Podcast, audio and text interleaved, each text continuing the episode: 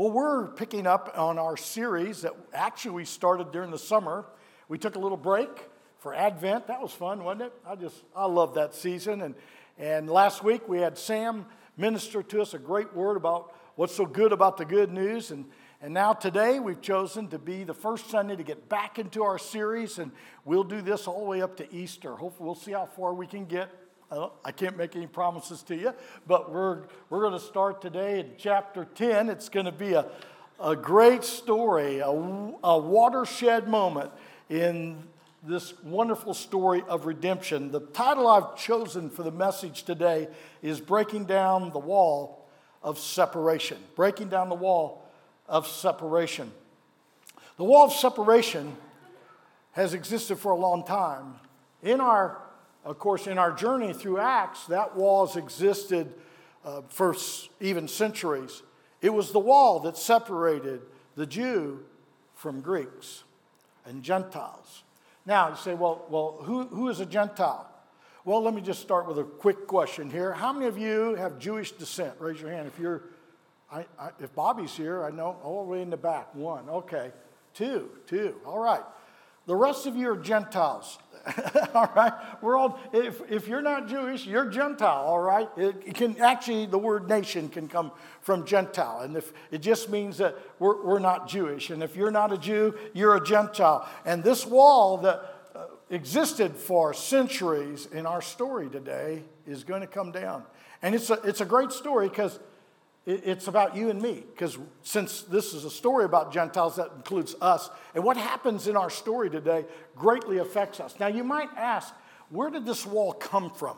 How did it ever exist? So, we're going to have to go back a little bit before we get into your little insert today. We want to go back a little bit, just a little thumbnail sketch historically of the children of Israel. And we're going to pick it up in Genesis, the 12th chapter. It'll be on the screen for you so you can see it. And God has come to Abram, this is even before his name change, and given him a word. little does he know that there's a promise going to be attached to his life that is going to affect generations. And we find it recorded for us here. The Lord said to Abram, Go from your country, your people, your father's household, to the land I will show you. I will make you a great nation, and I will bless you, and I will make your name great, and you will be a blessing. I will bless those who bless you, and whoever curses you, I will curse. And all the peoples on earth will be blessed through you. Incredible promise for this man who was up in years, and here God's telling him he's going to be a great nation. And I know he's probably trying to figure out how that's going to be, but when God makes a promise, it comes to pass. And we know as we follow through through the Old Testament, we find Abraham, and he has a son named Isaac. And we know all about Isaac. And then Isaac has two sons. Who were his two sons? Esau and Jacob, right? And Jacob will later change his name to Israel. And Jacob will have 12 sons. And those 12 sons will become the patriarchs of the 12 tribes of Israel. And we follow their whole story throughout Genesis, and then we find ourselves, uh, Moses appears on the scene, and the children of Israel are slaves in Egypt. And Moses comes, and he's the deliverer. And at that moment, we've gone from the promise in Genesis to this moment, and now they number two million strong. Has God kept his promise? Beyond anything that Abraham could ever imagine. Here they are, a great nation, just like God said. He's even promised them land, and we're going to see that as, of course, we know the children are freed from Egypt through Moses. He takes the point position and they exit Egypt. We kind of saw that a couple weeks ago, didn't we? Didn't Jesus do the same thing? You see, everything in the Old Testament points to one thing, and that is Jesus himself. And he too uh, would come out of Egypt. And so here are the children of Israel. We know the story well. And Moses delivers them out of Egypt. And then Moses, of course, he's, he's uh, leading the way, and three months pass. Three months, and they're walking in the wilderness, and God speaks to Moses. He calls from a mountain. They're in Sinai. And God speaks to Moses and calls him and tells him, Listen, I got a message I want you to give to the children of Israel. In fact, we call it one of the Mosaic covenants. And I'm going to put it on the screen for you. It's in Exodus 19. This is what God said to Moses He said, I want you to go to the people. This is what I want you to say. You yourselves have seen what I did in Egypt, and how I carried you on eagle's wings and brought you to myself. Now, if you obey me fully and keep my covenant, then out of all nations you will be my treasured possession. Although the whole earth is mine, you will be for me a kingdom of priests and a holy nation. These are the words you are to speak to the Israelites. What's happening here? God is establishing for himself a people. He is separating this group of people for his own purposes and plan. He calls them. Can you even imagine God saying this to you? Or have you ever had somebody say this to you? You're a treasured possession. I, I tried it out on my wife this week just to see how she would respond. It was positive. You are a treasured possession. It's true, isn't it? God, what's God saying to the children of Israel? They're special, right? They are. And God is separating them out. The word holy means to separate. He's even going to give them dietary laws. Why? We're going to see a little later the implications of that. But he wants them to be, to be different. So Joshua comes on the scene. Moses has died, and they go into the promised land. Just as God had promised, they crossed over. We know that whole story. And yet, we know all through this journey, the children of Israel seem to have a problem with obedience. You say, well, man, I thought they were special. Well, they are, and they understand they have a special place with God, but they're just like us, and their heart sometimes has a tendency to drift, and they became rebellious. And, and uh, we know what happened is God uh, took them to the woodshed. How many, how many of you know that the discipline of God is a discipline of love? Yeah, he, Hebrews 12 says that God chastens those whom he loves. Anybody ever here been disciplined by God? It, it means, my mama used to say this to me if I didn't love you, I wouldn't. My mother's favorite instrument of punishment was a hairbrush. I don't know, your, your mom probably had a paddle or something. My mom had a hairbrush when the hairbrush came. And I remember she used to say, This hurts me more than it's going to hurt you. He used to take, Well, let's trade places then, all right? But you know, no. But I understood as I got older what she meant, and it was because she loved me, she disciplined me. And, that, and God's the same way. Is He a good father? These are His children. He's chosen them. They're precious, they're special to Him. And discipline is, is part of His love language to them. And so we know what happens. How do, what's the woodshed look like? It's called 70 years in Babylon. God allows them, even orchestrates, I think, to some degree, the children of Israel going in exile for 70 years. And I don't, I don't know what they thought, but they probably could have thought, well, maybe God's done with us. I mean, we've, we kind of deserve it, you know, the way we've responded to God, but that's not God's heart at all. In fact, I'll put it on the screen for you. You probably have this framed at your house, don't you? But it's important to know the context. Jeremiah 29 10. This is what the Lord says When 70 years are complete for Babylon, I will come to you and fulfill my good promise to bring you back to this place. For I know the plans I have for you, declares the Lord plans to prosper you and not to harm you, plans to give you hope and a future. How many of you have ever claimed that promise? How many of you have it in your house? Uh, you got it on the refrigerator, you got it framed real nice. Man, I just like the way that comes off my lips. How about you? Oh, I know the plans I have. But you got to understand the context of this promise is in 70 years. 70 years of captivity. Some people who heard these words will die before it happens. But God's heart all along, He had a big plan. We're part of the little plan. God's got a plan to use the children of Israel. They are His chosen people. He has plans for them. Yes, they are going to be disciplined. Yes, they're going to go through some tough times. But God is going to fulfill His plan. And I, I draw great hope from that. Well, we know the children of Israel come out of the 70 years, and they have kind of what, what I call a partial restoration. They do come back to the land just like God said, but they seem to have always have someone who's ruling over them all the time. There's someone occupying the land in which they live. And the time Jesus was born, who was occupying the land? It was the Romans, right? And they were living under the rule of, of the Roman government. Roman soldiers were in the street, and here they were living in the promised land, but yet they were being occupied by others. It's in that time that Jesus comes, as we know, and he lives his life and he dies on the cross. He's resurrected. Isn't that awesome? Resurrected. We know the story well. We're, we're going to start counting off the weeks to Easter and we celebrate that. What a great, uh, what a great uh, thing to celebrate. Jesus is no longer dead, but he's alive. He re- and now he's going to ascend into heaven. And what's his last words? We're going to, we, it's where we started with our study back in the summer. He's, and, and listen, he spoke this to Jews, not to Gentiles. He's speaking to Jews, and he said in Acts 1 8, it's on the screen. But you will receive power when the Holy Spirit comes on you, and you will be my witnesses in Jerusalem, in all Judea, Samaria, and to the ends of the earth. You have to understand that in the early days of the church, it was Jewish. There were no Gentiles. In fact, when they heard Jesus say that and they were waving to Jesus as he left, you know, he, Jesus is leaving, he spoke these words to us. Okay, we're going to stay. The Holy Spirit's going to come, and we're going to be his witnesses in Jerusalem, Judea, Samaria, and to the ends of the earth. I don't think they knew what that meant. Because what Jesus was telling them, this thing's going to get big. And it's going to go well beyond the, the chosen people. This is, going to be, this is going to be for all people. He was saying that the wall of separation, which is still in play, is going to come down. And we're going to see it in our text today. Things are about to change. The wall is coming down. Take out your insert, and you can fill it in. We're going to look at four breakthrough truths that we're going to find in our scripture text today. Four. I, th- I call them wall busters. What's going to bring this wall down? Here, here's, here's a wall smashing truth. This, this peace, peace has come. Now, I didn't know this until somebody pointed out to me. These are all peace. It wasn't on purpose, it must be in my DNA.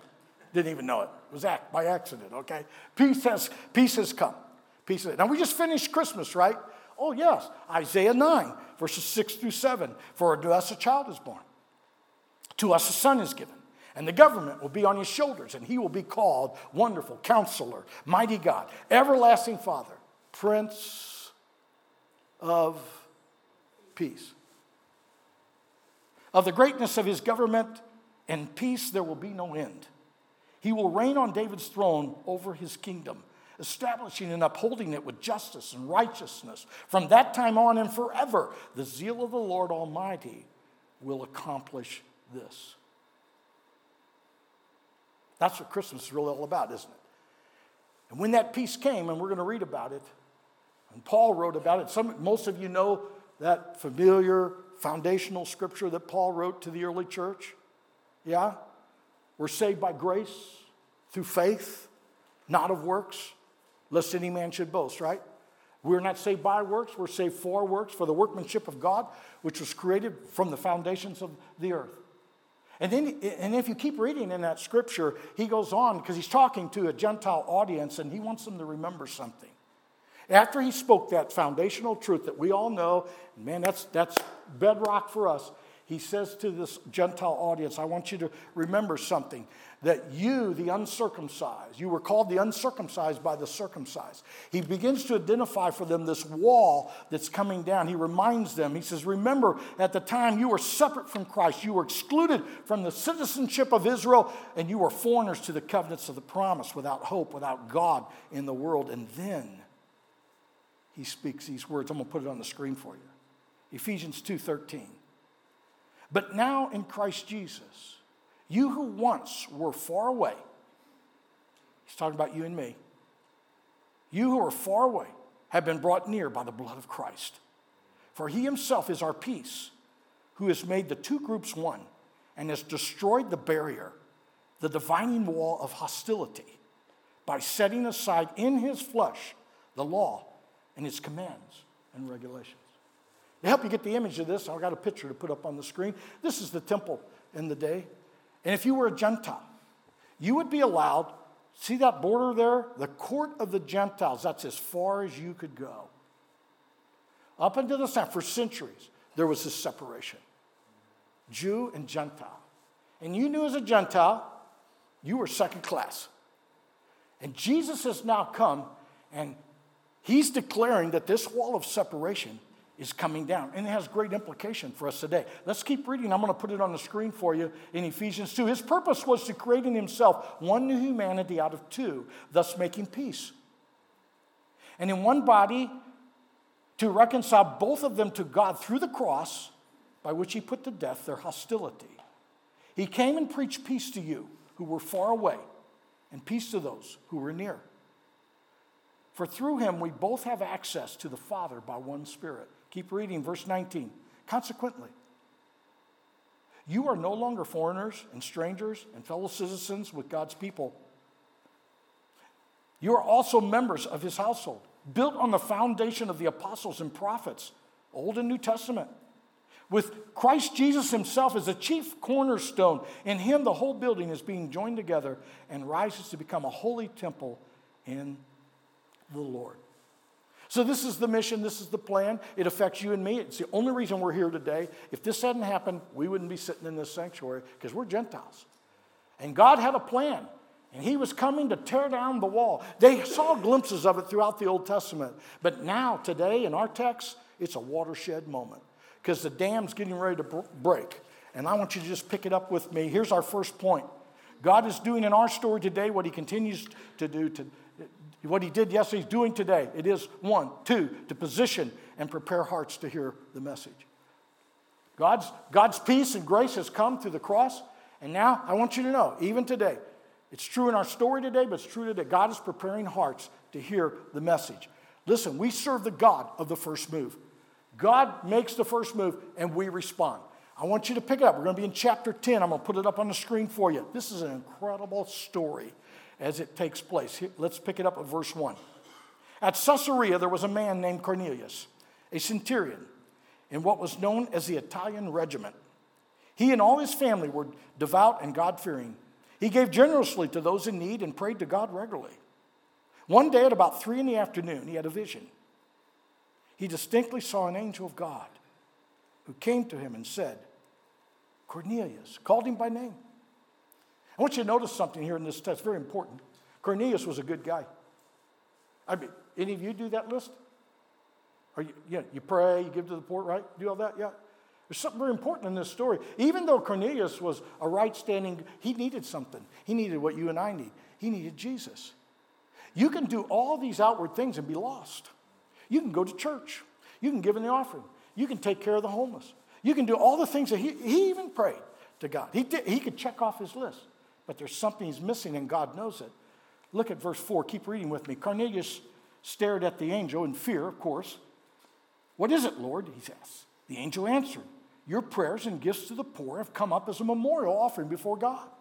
Now send men to Joppa to bring back a man named Simon, who's called Peter. He's staying with Simon the tanner, whose house is by the sea. I want you to know God's got your address. He knows everything about. You, He knows where you live. There's something else interesting in this story. Does something jump out at you there? Where was Peter? He was in a place called Joppa. God is preparing these hearts to receive a message from Peter, and he's sending them to Joppa. Does that remind you of another story? It's in the book of Jonah. How many of you remember Jonah? God speaks to Jonah in chapter 1, the book of Jonah. He tells him, I want you to go to Nineveh, the great city, and cry out against it, for their wickedness has come up before me. But what does Jonah do? You don't know the story. You're in Sunday school, right? He's on the run. He's no. And Jonah arose to flee to Tarsus from the presence of the Lord. That's kind of comical, isn't it? How do you hide from the presence of the Lord? He must not have understood, did he? You can't hide from God. So he runs. Where'd he go? He went down to Joppa. He went to Joppa. That's where these guys are going. He went to Joppa and he found a ship going to Tarshish. So he paid the fare and went down into it and to go with them to Tarshish from the presence of the Lord. Why did Jonah do that? I mean, these, these were not people Jonah liked by any. In fact, he was probably very highly prejudiced against them. And besides, wouldn't you like to go and judge the people that you don't like? Yeah, I'm going to go speak judgment to them. No, there's something Jonah knew. The reason he didn't go, he shares with us later in the scripture when God finally he gets eaten by a fish, you know, gets spit up on the, you know, he ends up fulfilling what God wanted him to do under duress. And, he's, and then he tells God why he didn't want to do it. He said, it, it, it displeased Jonah exceedingly, and he became angry. So he prayed to the Lord. He said, Oh Lord, was not this what I was not this what I said when I was still in the country? Therefore, I fled previously to Tarshish, for I knew that you are gracious and merciful God, slow to anger and abundant in loving kindness, one who relents from doing harm. You know what Jonah knew? If I go and preach to these people, God's going to help them. Yeah, God's going to save them. God, they're going to repent and get right with God. I don't want that to happen. And so he runs and he goes to Joppa. Isn't it fascinating that now God is returning to Joppa and Peter's there, except he's not going to be a Jonah. He's not going to be a Jonah, is he? No. Keep reading verse 7 and 9. When the angel who spoke to him had gone, Cornelius called two of his servants and a devout soldier who was one of his attendants. He told them everything that had happened and sent them to Joppa. About noon the following day, as they were on their journey and approaching the city, Peter went up on the roof to pray. This is amazing. As they're approaching Peter's house, God is beginning to speak to Peter. He's not only preparing the hearts of those to hear, but here's our third point He's preparing hearts to go.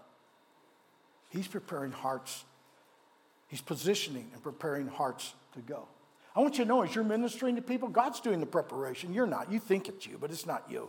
You're just showing up and God's ordering your steps. He's got moving pieces everywhere that are going on you know nothing about. What did it require for you to come to Christ? How many people were involved? What kind of things happened that you knew about? What did you not know about? How did God position you? People he brought into your life. You know my story. Major Froberg. How'd he show up? I was in an institution for boys. He happened to come to that. He, I even told him one day, I said, Why'd you pick me out of 60 boys, you know? He said, Well, you're the only one who spit on me, right? hey, was that all part of it too? Did God make me do that? What happened? I don't know. I just know God's showing up and, and, and Jonah figured it out pretty quick. You can't hide from God. He's preparing. He's preparing people's hearts right now for you, and He's preparing our hearts to be able to go and minister to others. I just have a question for you. Why wouldn't it have been more efficient if just the angel told him? Why didn't the angel just tell him what Peter's going to tell him? I mean, he had his full attention, didn't he? And he'd listen to the angel. I think he'd believe anything the angel told him, wouldn't he? So why, is, why are they, they seem to be complicating this? Or is it that God's intention all along is always to use people. And that's what he's doing. The, and there's always three parts. Remember, what are the three parts? There's God's part, my part, and your part. Always, everything. I don't care what you're talking about. God's always got a part, He's got the big part, but you have a part too. And then there's other people. You're going to see that in this story. All these parts are circling and orbiting around this incredible story. Would you pick it up with me in verse 10? He became hungry. It's interesting, you know, as they're coming up to the house, God's preparing Peter. Peter became hungry while he was praying. He wanted something to eat. And while the meal was being prepared, he fell into a trance. He saw heaven open and something like a large sheet being let down to earth by its four corners. It contained all kinds of four footed animals, as well as reptiles and birds. And then the voice said to him, Get up, Peter, kill and eat. He's inviting him to a cookout. Only one problem all those foods are unclean. And Peter's going to protest this. He's going he's going to resist this a little bit, isn't he? I call it pigs in a blanket. Because you can't eat pig, can't eat pork. God's saying, hey, you can now. What? I got a question for you. Why in the world did God ever make these dietary laws only to remove them later? I've heard, I've read books, people think, well, you know, that was healthy. God was having a healthy lifestyle. And probably there's some truth to that. But I think there's a bigger reason. I think God did it just to make them different. I think God wanted them to be separate because He was saving these chosen people to bring the message someday to us. And, he, and so he separated them out. They, they looked different, they acted different. And, and, but now, now, everything's coming to fruition. And look at this. Keep reading. Verse 14. Surely not, Lord, Peter says. Is he the, he's the apostle of no, isn't he? this is the first time. Surely not, Lord, Peter replied. I have never eaten anything impure or unclean. And the voice spoke to him a second time. Do not call anything impure that God has made clean. This happened three times. And immediately, the sheet was taken back to heaven. While Peter was wondering about the meaning of the vision, the men sent by Cornelius found out where Simon's house was and stopped at the gate. They're knocking at the gate. Wow. Do you see the three parts? Here, here, all, here, Peter has lived his whole life, and now God is changing his paradigm. He's going to teach him something powerful, isn't he? In fact, Jesus already did this once. In, in it's not on the screen, but Mark 7. If you go read the chapter, Mark 7, Jesus is challenged one day by the Jewish people. Why are your disciples not keeping the Jewish tradition? There's a ceremonial cleansing you do before you eat, and your disciples, they're not doing it. And if you're good Jews, you should be doing this. Why are your disciples not doing this? And Jesus began, this is when it, the, the crack in the wall started to form. And Jesus said to them in verse 15, There is nothing that enters a man from outside that can defile him. But the things that come out of him, those are the things that defile him. Jesus is going to go from outside to inside. This is all changing now. Everything was ceremonial outside. Even you see, even the things that, that Cornelius was doing, all outside, people could see it. Now Jesus is saying, Yeah, but what I'm really after is on the inside. In fact, in Romans 14, verses 17 and 18, the Apostle Paul later said this For the kingdom of God is not a matter of eating and drinking, but of righteousness, peace, and joy in the Holy Spirit. Because anyone who serves Christ in this way is pleasing to God. What's he saying? He said, We're moving from this ritualistic model to a heart model. I'm getting ready to change everything. And this wall that has separated you all this time, it's coming down. It's coming down. Let's read verse 18 through 21. They called out asking, If Simon, who was known as Peter, was staying there, while Peter was still thinking about the vision, the Spirit said to him, Simon, three men are looking for you. So get up and go downstairs. Do not hesitate to go with them, for I have sent them. And Peter went down and said to the men, I'm the one you're looking for. Why have you come? And notice here, God doesn't give Peter all the scoop. He doesn't know why they have come. And even Cornelius doesn't. He just knows Peter's going to come and tell him something. Did you notice that God does that a lot with us? He doesn't give you everything because you wouldn't know what to do with it if he did. I want you to also notice here, Peter had to have this vision three times. Three times, because that's Peter. Remember? Remember Peter, the, the disciple of no? No, Lord, you're not going to wash my feet. No, no, no. Yes, Peter, I got to wash your feet or you won't have any part of me. It's Peter who said when Jesus said he's going to go to the cross, Nope, nope, nope, Lord, you're not going to do that. God forbid. And Jesus said, Peter, you're thinking like a mere man. Get behind me, Satan, you know. Ah. And here he is again. No, no, he's putting up the resistance, you know. But God keeps speaking. And this isn't it something three times? Three times. So wasn't there another thing three times? Yeah. Do you love me, Peter? Do you love me? He denied him three times. Three times. You know what else I think? I think that's I think it's a confirmation. Have you ever had somebody come up to you and say, I got a word of the Lord for you? I got a word from God for you. I like that. I think that's I think that happens today. But I want you to know you have a responsibility to test it. Not every word that has been brought to me is a word from God. Well, how do you know, Pastor? Well, usually it's a confirmation. You're, Peter's going to have a confirmation here because his world's getting rocked, and God's asking him to do something that doesn't fit his model. And, and is, this, is this the voice of God or is this something else? And, and so here, I, I think, does God still speak through dreams? Anybody? I, I, I have a rule of thumb, not a law, just something I go by. If I have a dream three times in a row, it's the same dream every time, I listen. I listen. One dream by itself, maybe not. But I listen. And when someone comes up to you, you have a responsibility to test that. You test that because he, want, he wants to confirm the word to you. Let's look at verse 22 and 23. The men replied, We have come from Cornelius the centurion. He is righteous and God fearing man who is respected by all the, of the Jewish people. A holy angel told him to ask you to come to his house so that he could hear what you have to say. And this is cool. Then Peter invited the men into the house to be his guest. Don't just read over that. This would be unthinkable before this moment in time because he would become unclean if he took Gentiles into his home. He invited them to stay for dinner and stay at their house. What's going on here? It's a big change. It's a crack in the wall. Peter's heart is changing, his paradigm is shifting. And God's going to do that to you and me. Is there anybody you look down your nose at? Somebody that you wouldn't necessarily make the extra. I mean, he's going to go 30 miles to fulfill this. Hey, come to my house. It's not across the street, it's 30 miles. So to do this, Peter's having a major heart change. Did you know God wants to change your heart?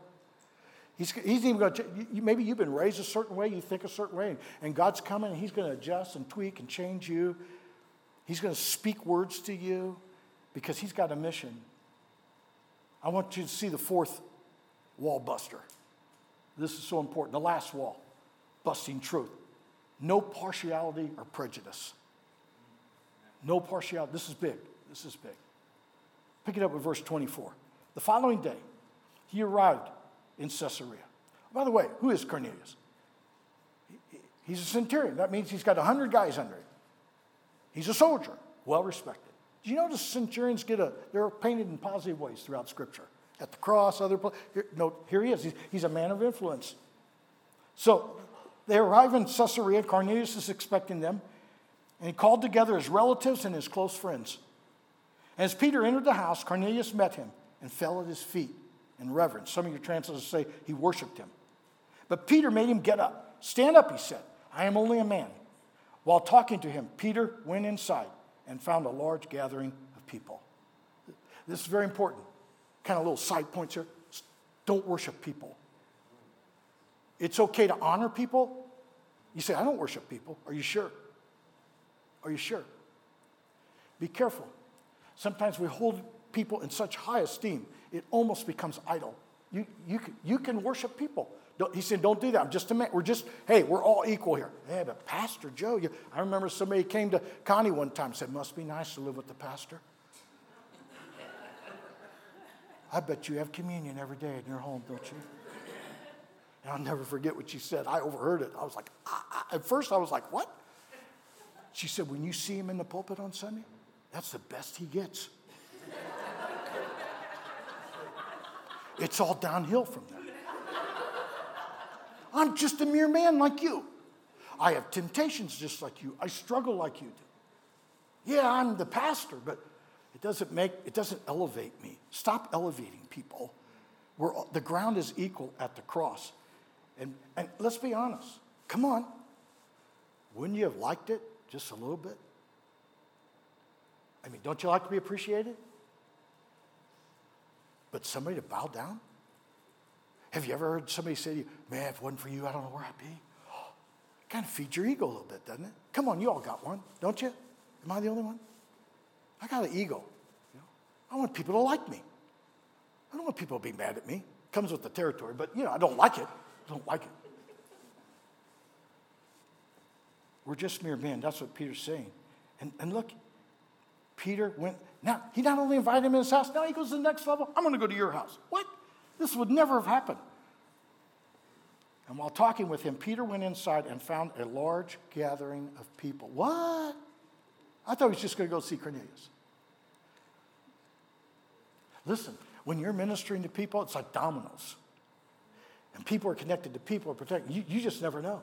You minister to one person, they're going to minister to another person. That's how it works. And God's preparing all this. Look at verse 28.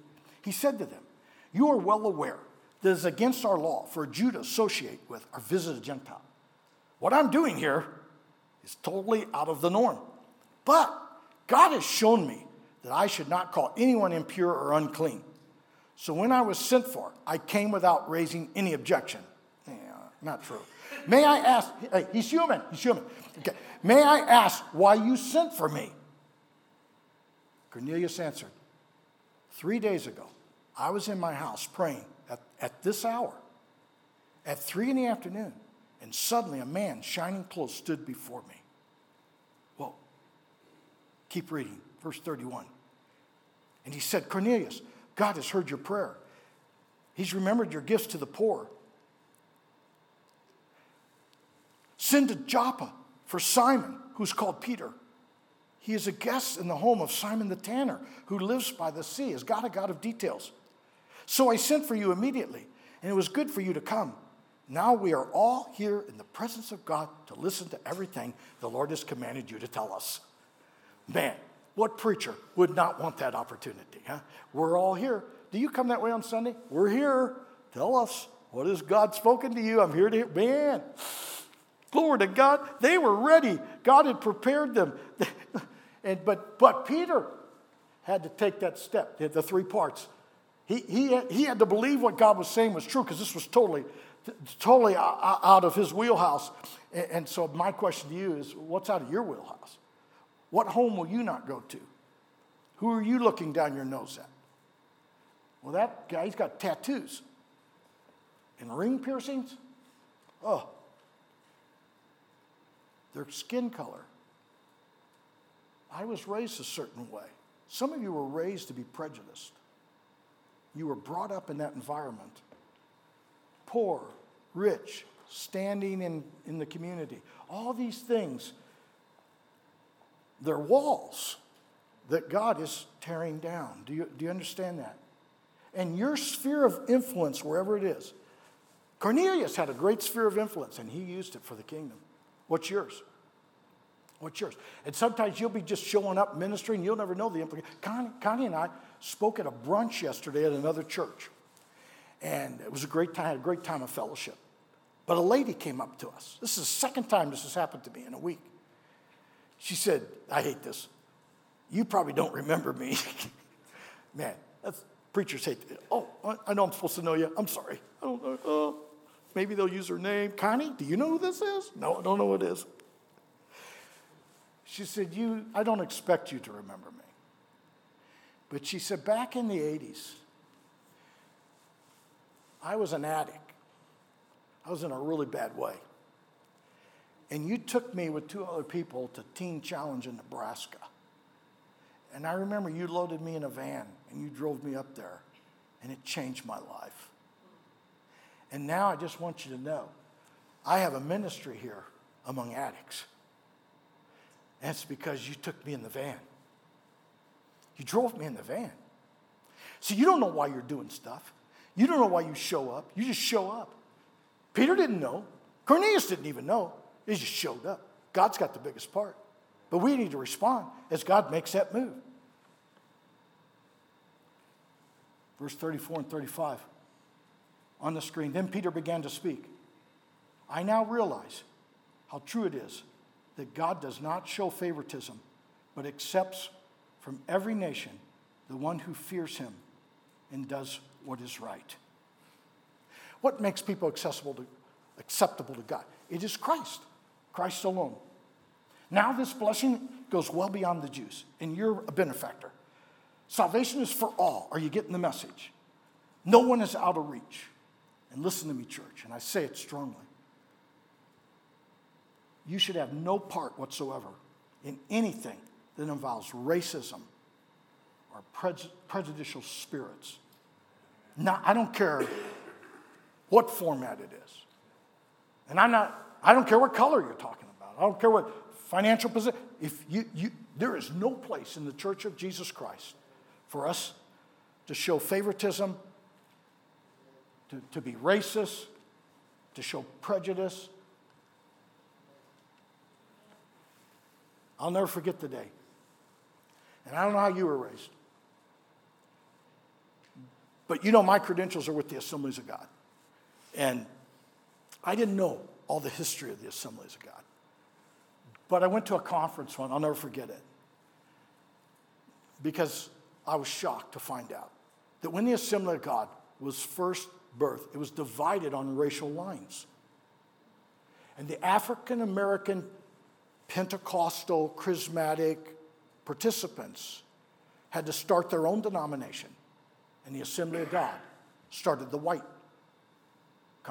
denomination. That grieves me. But what was really awesome was about, I think it was about 20 years ago. We went to Springfield, we had a big gathering, and these two denominations came together. And the superintendent of the Assembly of God got down on his knees and begged forgiveness. You can't go back and fix a lot of that. And the church has a dark history when it comes to racism. But I'm here to tell you today it has no place. And the church of Jesus Christ is the answer, I believe. Because these, it is easier to build a wall than it is a bridge.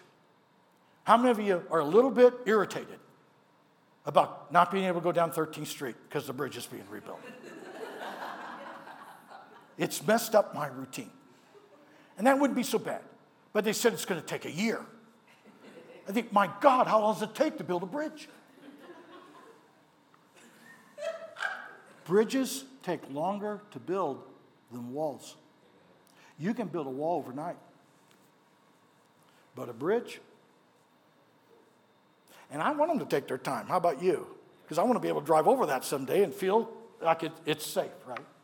I believe God is calling you to be a bridge.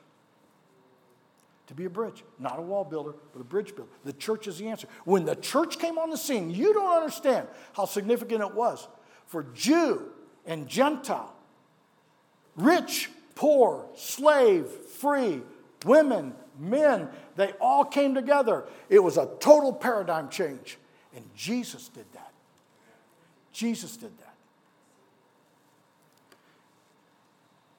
And I want to encourage you today, because we don't have a real great history of it, it's time to stop building walls. What is your wall? Who are you looking down your nose at? Who are you unwilling to reach out to? And I'm not, I know history has a lot to do with this. Some of you were raised in difficult situations and it was drilled into you to think a certain way. Well, so was Peter. But God can change your heart and the way you think. And He's saying to us today, don't call unclean what I have clean. In Deuteronomy 10 17, it'll be on the screen.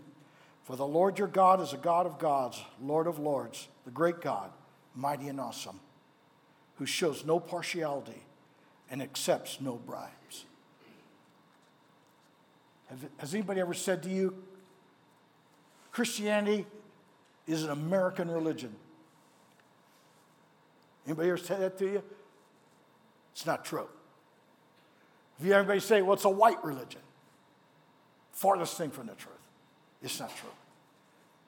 It's not that at all. Listen, the church of Jesus Christ is described best for us in Revelation 7 9. Write it down, look at it later. I'm going to read it from the NLT. I like the way it says it. But John saw this vision in heaven. He said, After this, I saw a vast crowd, too great to count, from every nation and tribe and people and language, standing in front of the throne before the Lamb.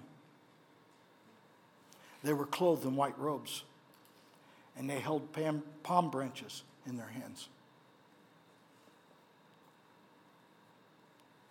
What's happening in Acts 10 is the beginning of that right there. And this is God's heart, and it always has been. All through the Old Testament, you see peaks of it, where God, God is ministering to Gentiles. We even see it in the first part of Acts.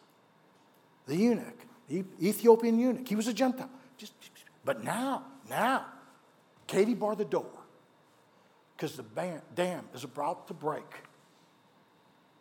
And what Paul said in the book of Ephesians is true for you and me. We are one. Our true unity is in Christ alone. It's not in the color of our skin, it's not in our political position. Hello, sorry. Although I want you to agree with me politically. I do. If you want to be right, you need, no, no. But my relationship with you is not based on your political position. Love to talk to you about it, but it's not the basis. Of my relationship with you is not based on your position in culture or your standing in the community. Jesus came. He is the Prince of Peace.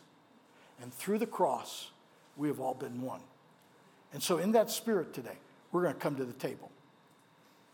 And I want you to think about 1 Corinthians 13. Paul said it. He understood it well, didn't he? For by one Spirit, we were all baptized into one body, whether Jews or Greeks, whether slaves or free, and have all been made to drink into one Spirit. For in fact, the body is not one member, but is many. Is many. Jesus did this. And we're going to celebrate today, okay? We're going to celebrate today. And I don't know what the implication is for you. I don't know what the application is. I mean, I believe God will lead you in your own personal life. What's your one thing today? I don't know what God spoke to you, but I believe this could be a life changing thing. Peter's life was turned upside down by this encounter. Remember, and I don't care what kind of wall you're talking about, these truths will, will I believe, will bust down your wall. Jesus is the Prince of Peace. He has made peace through the cross and through his blood. That's what makes it possible. You've been forgiven, so now you can forgive others. You received mercy, so now you can be merciful. You've been redeemed, so now you can be redemptive. Do you understand what's happening here? It's all through Christ. He made it. and my views are different. I don't care how you were raised. I don't care what's been done to you. God could change your heart. If God could do that to Peter, stubborn old Peter, I could understand one of the others, but not Peter. Peter, he'd be the hardest nut to crack. But God took him because he knew he would be key. And, and you're no different. and God wants to do to you what he did to Peter. And he is prepared. I want you to know people are counting on us. The soil's being prepared, people's hearts are being prepared. That lady, I had no idea. You're going to minister to people and you won't know you did it. You're just going to be fruit in your ministry and you won't know till you get to heaven. I'm grateful for the brunch yesterday, or I would have never known that. But I would have found out eventually, just not now. I've had, I met somebody in the emergency room last week. I mean, I, your life is important and, and it's significant. And if you'll let God order your steps, I believe He's preparing people. He's brought peace into your life. He's preparing people to hear. He's preparing you to go. And He's removing all prejudice he's, he's removing all that from our lives. We're, some of you need to confess and repent. And God will help you. I believe that. He's going to help you. Because if He's a God who does not show partiality, and I am His Son, then I will be a partaker of His nature. Amen. Father, as we prepare today to come to the table, we're reminded of what's been done for us and how we have been positioned in this great place of freedom and love and grace and mercy. And Lord, I pray today for each and every one of us that you will change our hearts and move us and open us. And Lord, that we, we, can, we can repent of the past. We can let go. That's the past. What matters is what's happening now and what you want to do. You're going to take us, I think there are people here that are going to be called to uncomfortable places where they wouldn't have normally went. They're going to cross thresholds like Peter did into homes that they would have never went into because we are ambassadors of Christ and we are bringing the message of peace and reconciliation. Lord, I pray for each one of us individually myself. I prayed this week on my porch, Lord, tear down the walls. Tear them down, Lord, tear them down. Don't let them stand. Stand. Lord, bring the bridges into our lives and connect us with people around us. Our time is short here but you have chosen us for this time. We love you and we love each other. In Jesus' name, amen. Amen. Father, I pray this morning you will restore to us the joy of our salvation. That you will remind us, as Paul reminded the early church, of what we used to be, but now who we are in Christ. Lord, may we accept nothing less than your perfect work, for you have come to bring peace. The ministry of reconciliation has been put in play, and we carry that ministry today. I pray you'd begin in each of our hearts. Lord, begin to change us, the way we think, the paradigms we've possessed for maybe they've been given to us generationally. Lord, we lay all that at the cross today We pray now that we could take this message of unity and peace through Christ to the world. There are people you have prepared their hearts to receive it. Would you prepare us to go and to share? Lord, we love you and we love each other and we celebrate this great gift your love and forgiveness. In the name of the Father and the Son and the Holy Spirit, amen. I want to remind you next week to read ahead finish chapter 10. Come prepared. And, and, listen, let God speak to you before I speak to you, okay? And in fact, if you want to, you can text me this week, say, hey, I saw this in that scripture. I saw this. You might be in my sermon next week. Go ahead, share it with me. I love hearing what God is showing you. And we will look at this. Listen, you know what's going to happen next week? You remember Pentecost? Remember that? That was a Jewish Pentecost. You know that? It was all Jews. Guess what's going to happen next week? Gentile Pentecost is coming. Yeah, kind of out of order, even. ooh, ooh. God loves messing with us, doesn't he? He messes with the order. and then they're going to baptize them. So I thought, how appropriate. Not my planning, must have been God's. We're going to have baptism next week. At the end of the message, we're going to do what they did. And we're going, you're going to get to witness people being baptized just like they did in the early church, all made possible because of what Christ has done in our lives. If, if you've never been baptized, come see me. We'd love to talk to you. Maybe you can experience. You're, you're going to hear some great testimonies next week. We're just going to have a good time. I love coming to church, don't you? I love to hear the stories. So I just want to encourage you. Read ahead, be prepared, and uh, we'll just we'll finish the chapter, and then we'll be moving on to chapter 11. All right? Are you ready for that? If you're here today and you need prayer, if you took communion for the first time, come up here. I want to talk to you. I want to pray with you. If you need prayer in your life, I don't know. You, what's going on? some things nobody knows about but you. You say, man, I'm carrying a heavy burden today. Well, that's the body of Christ God gave us to each other as a gift. We'd love to carry that burden with you. If you come and share that with us, love to pray with you. You need healing in your body, we'll anoint you with oil. Just come. i have asked Steve and Melissa to come this morning. They're going to be up here to pray. Father, I pray your blessing upon my brothers and sisters. I love them with all my heart. Lord, I laid my life down for them. They have been a great blessing to me, and I pray I can be a blessing to them. That's the way you meant it. All races, all tongues, all nations, Lord. We're all one in you. We celebrate that today. And that's how the world will know that we are your disciples. In Jesus' name, amen. Amen. Go in God's love, the grace of our Lord Jesus Christ, and the fellowship of the Holy Spirit. God bless you.